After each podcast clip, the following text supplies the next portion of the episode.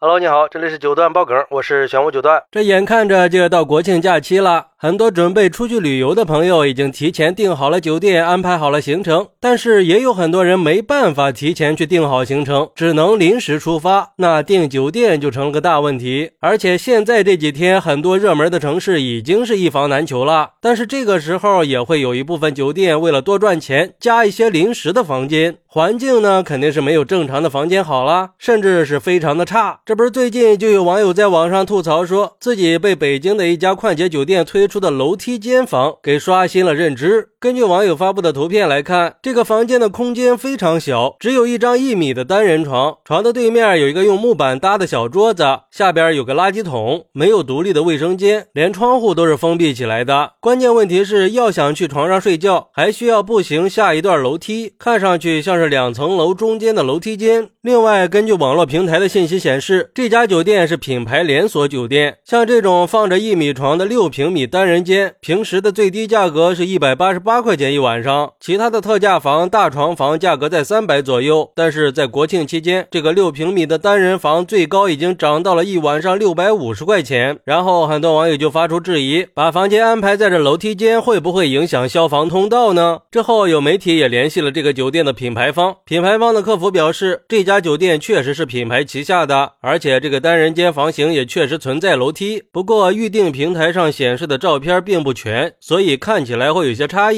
另外，在整个品牌旗下，这种房型很少，一般正常上架的房型都提前做了规划，并且通过了品牌方的审核和检测。如果消防不过关的话，是不可能正常营业的。正常入住还是没问题的。至于价格方面，客服表示，对比其他房型的价格，这个房型还是会便宜不少，可以满足一些特定客户的需求。嘿，就这还便宜呢？就光是封了窗户这一点儿，它就不值这个钱。就这个环境，跟那种城中村的小旅馆有什么区别呀？而对于这个事儿，有网友就说了：“这是想钱想疯了吧？真是无商不奸呀！六百五十块给我住个楼梯间，除非我犯贱了，那我为什么不在火车站或者肯德基这些地方待一晚上呢？又或者去洗浴中心也可以啊，还可以按个摩啥的。而且就算是在北京随便找个天桥底下住一晚上，没准早上起来还有好心人给丢个六百五十块钱呢。另外，就这种楼梯间，消防会没有问题吗？让人住在一个坑里，还没有窗户，这能没有安全隐患？”吗？连空气都不流通，这消防是怎么通过的呀？开什么玩笑呢？